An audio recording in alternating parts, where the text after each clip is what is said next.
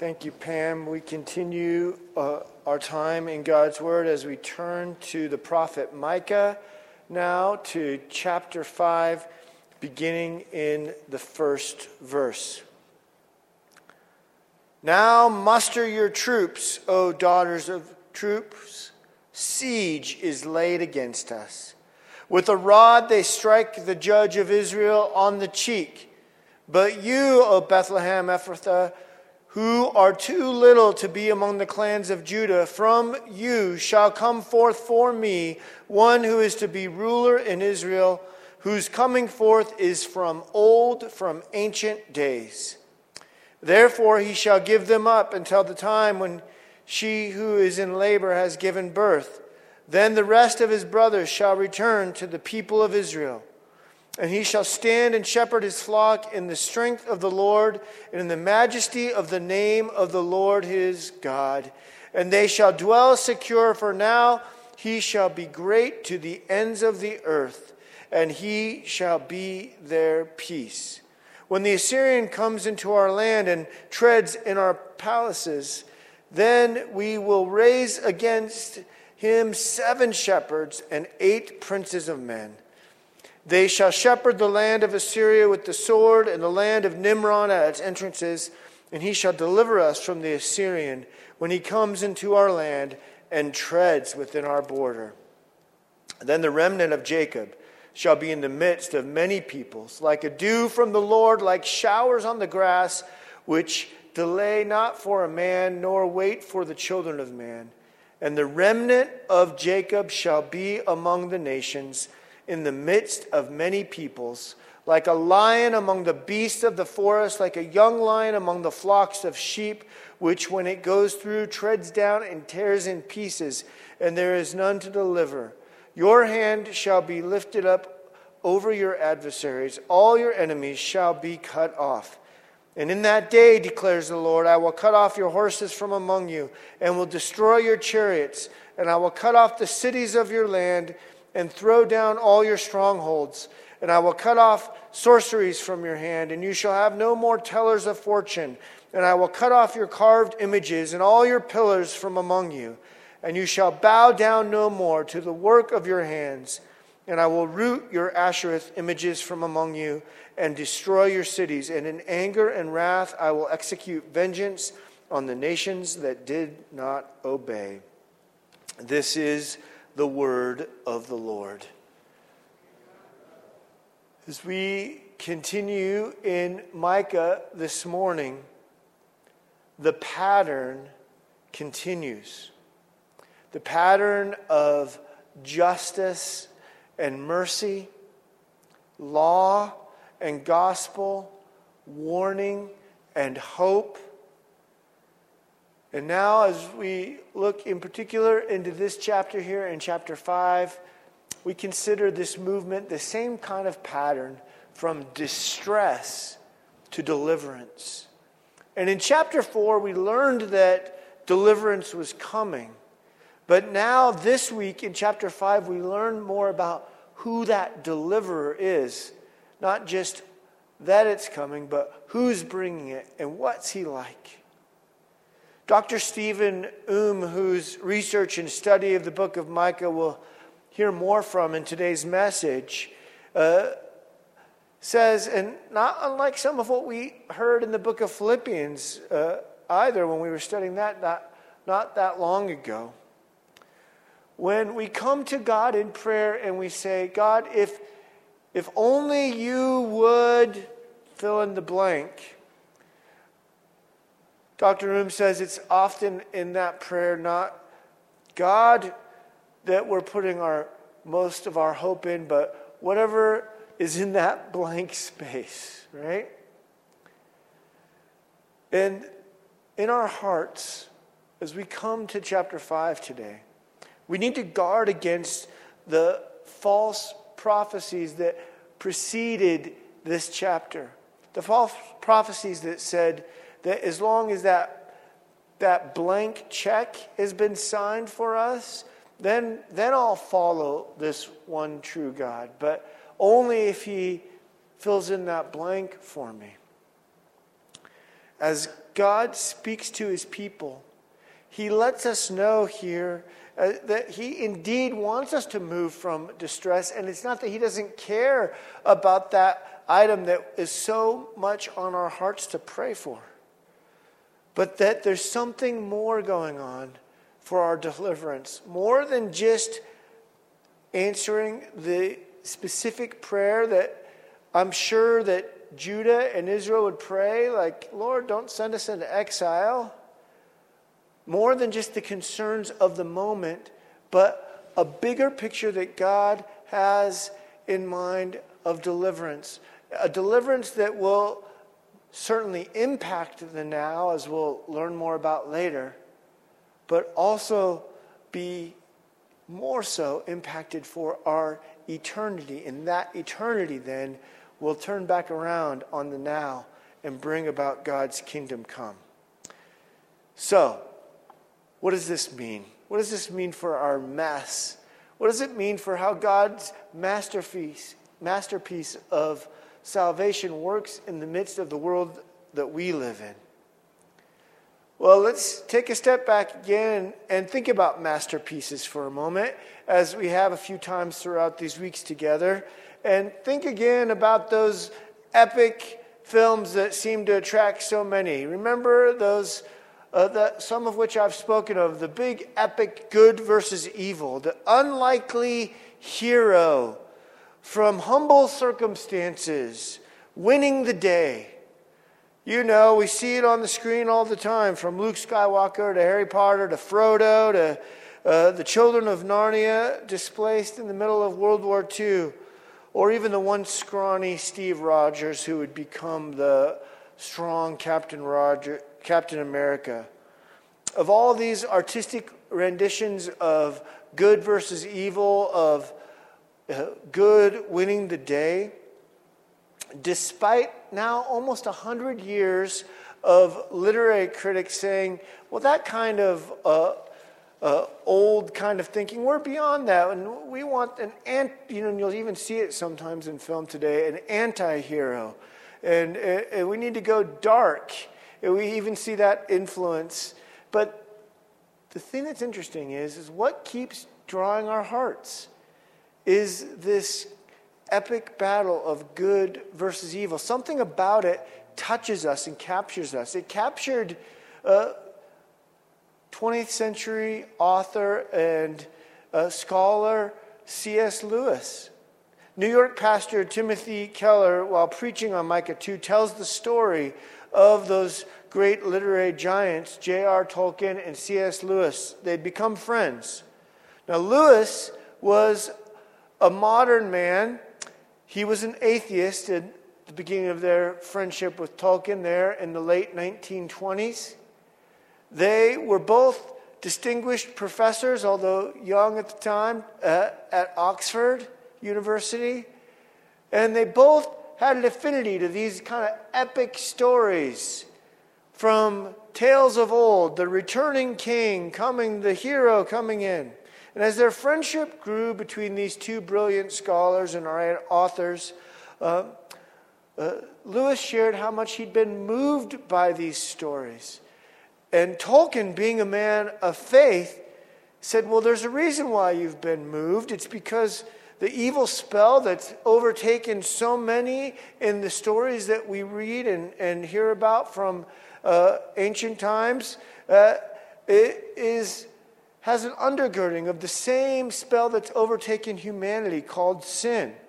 And it will take, just like in the stories that you and I read, the return of a king, a surprising hero. Tolkien argued that you're so taken by these stories, as he would say to Lewis, because they're really a retelling in so many different ways of the gospel, a meta-narrative getting picked up in the narrative of our culture. Now, this revelation, among others, would eventually, sometime later, lead Lewis to the conclusion that indeed the gospel is the undergirding of all of these other stories, that indeed Christ did die and rise from the dead. It's ironic that through that relationship and through those stories and then eventually through the confession of God's word, C.S. Lewis then would become no longer an atheist, but now known to be one of the greatest apologists or defenders of the faith in the 20th century. And his book, Mere Christianity, which I commend to you yet still today, continues to lead many to faith in Christ. And so what we get, and why I tell you those stories this morning, in chapter 5 of Micah, is the source material. The source material for the proclamation of the gospel. The prophecy in Micah is a messianic prophecy, a prophecy of the king to come, to return, that impacted God's people, a king, an unlikely king from humble circumstances. And who is this king that intervenes in human history? What are the facts that you might be asking, or how do you back it up? How can we trust it like C.S. Lewis would come to? Well, one scholar put it like this, reflecting on these prophecies. He said, practically every page of the New Testament is permeated with a conviction that Jesus of Nazareth is the long-awaited Messiah whom the Psalms, the prophets, and the whole Scripture wrote about. And so as we move and consider what it means that God is moving his people from distress to deliverance, now through a returning king through the line of David, Micah 5 describes this king. And as Dr. Points out, this king is described as a king who comes as a sympathetic king, caring for his people, who comes unexpectedly, and yet in majesty and power. And that's the kind of deliverance that this king will bring. And something important happens in chapter 5 is we hear and we see it in the Hebrew text in particular. There's a word, halyah, that particularly in verse 10 gets translated on that day, or on the. And that word gets used throughout the Old Testament, but in particular in Micah in a special way, particularly in the beginning of chapter 4. And yet that word changes form as it gets to verse 10. Hebrew scholars tell us that change provides a significant piece of information for us. As it goes from the definite form to the indefinite form, from dealing with the specific to the indefinite, or as one scholar put it, the unfolding. What happens in chapter 5 is that this word on that day is telling us it's not that God is just caring about his people then, but he is unfolding a future for his people that is now and is about to come. And so as scholars talk about that unfolding, they recognize that this is not, as one put it, something about just the physical realities of the exile, but a spiritual renewal that is to be the source of the remnant, those who return's power.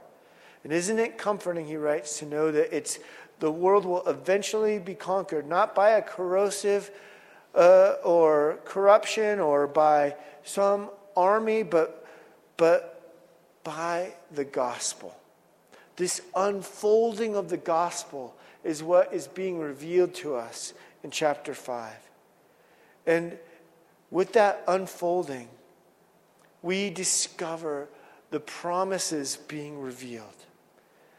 Now, I want to pause here for a moment and come back to the reality that it's not that God doesn't just care about the definite. He does. It's not that God doesn't care about that blank in our prayer, that thing that we're hoping he will answer.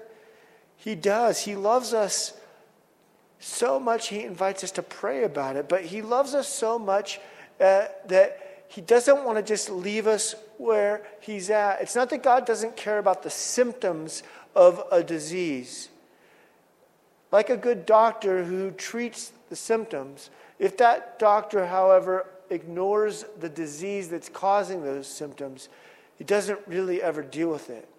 And so what God is doing in Micah isn't just dealing with the symptoms. He's dealing with the disease that will eventually, therefore, deal with the symptoms. And so God's unexpected unfolding now comes to a place as it's proclaimed now, as we hear in an unlikely spot in Bethlehem. Remember that return of the king from humble circumstances? Here we get this small town in Bethlehem as the prophecy we know now, as we sing about it on Christmas, was fulfilled fully in Christ. A place, an unlikely place, so unlikely that Bethlehem, when Joshua was listing the towns in Judah, didn't include Bethlehem. So unlikely that he had to make it point to say it's Bethlehem of Ephrathah, that clan there, so as to not be confused with Bethlehem of Zebulun, I believe it is. Don't get these small towns confused. I'm talking about this one. An unlikely place for the king to return from. The prophecy doesn't just give us confidence in its truth because it was fulfilled in Christ. It tells us about the kind of deliverer we have in our relationship with him, because it's not about the prestige of the people of Bethlehem that will bring about this conquering hero. It's about the power of God. And so no way can the power of deliverance come from human form, no earthly work. It comes from a deliverer who will now learn, as he continues to be described here in Micah 5, not just as a powerful lion, but also this king as a shepherd king. As we heard more of, or a little bit of, in chapter 4, it now becomes clear in chapter 5. This shepherd king who lives with his sheep, who guides his sheep, who protects his sheep, leads them to still waters, and brings about peace.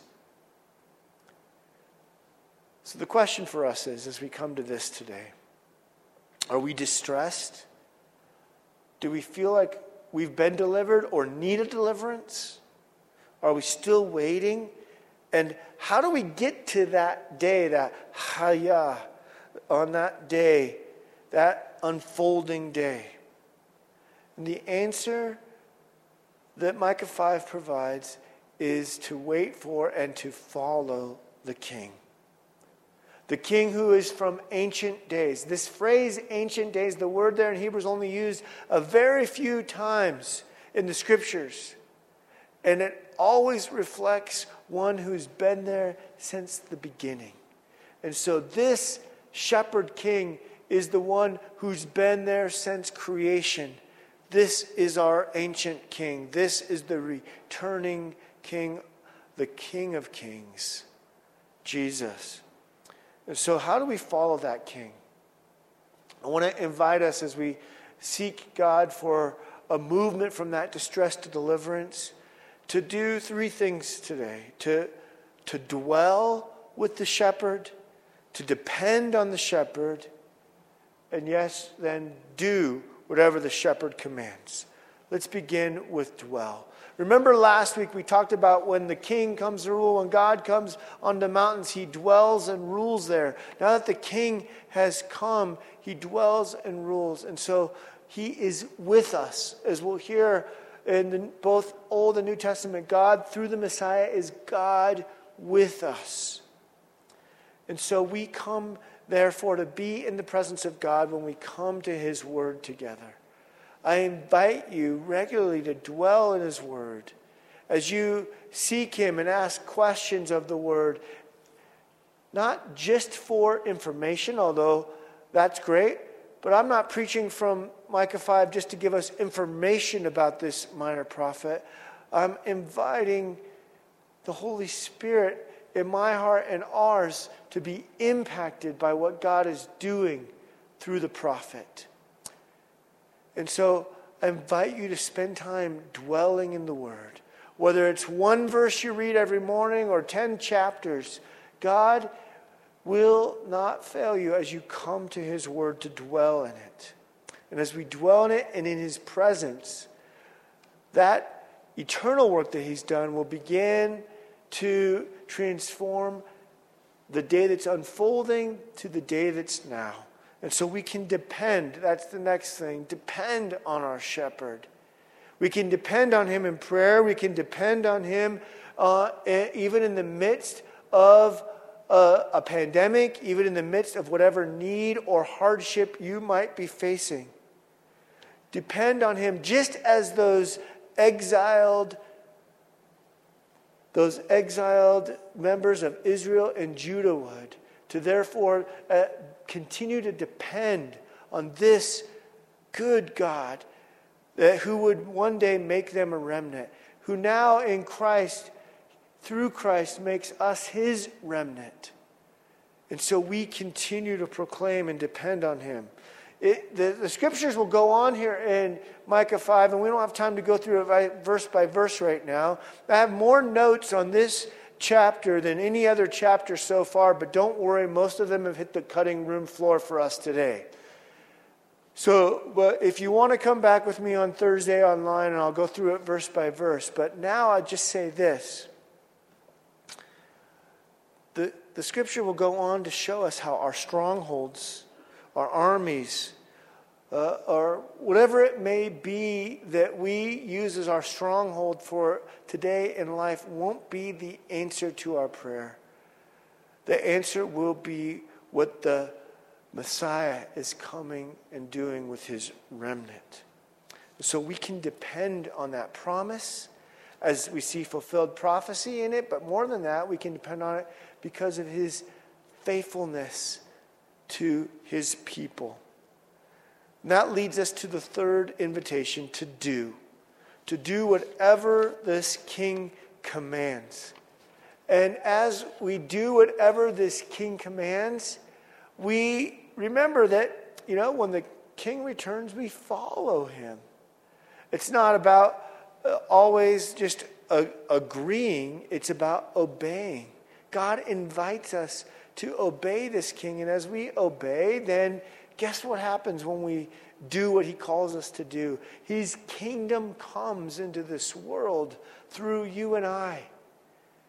And the world is transformed because of God's work, his Holy Spirit moving throughout the land and moving through you and I.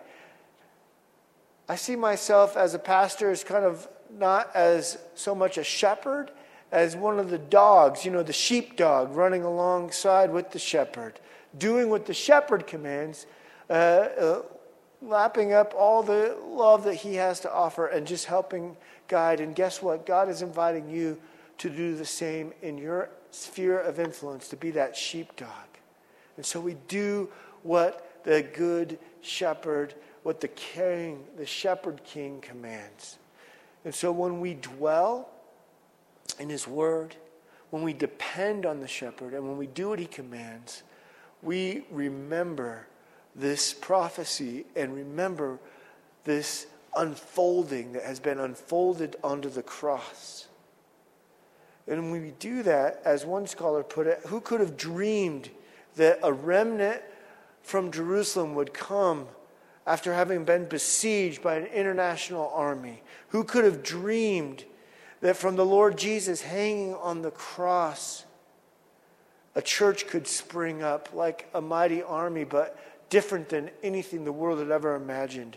Who could have dreamed the church could withstand empires like the Roman Empire and yet continue to flourish? Who could have dreamed that the church would become a fragrance of knowledge for Christ everywhere from such humble beginnings like Bethlehem? Who could do that? Our God can. Who is like our God? Who can, in the midst of the mess of this world, even in the midst of all the brokenness that we see and experience, bring about his justice and mercy? Because those birth pangs have been answered. The king has finally been born. Distress moves to deliverance by the lineage of David.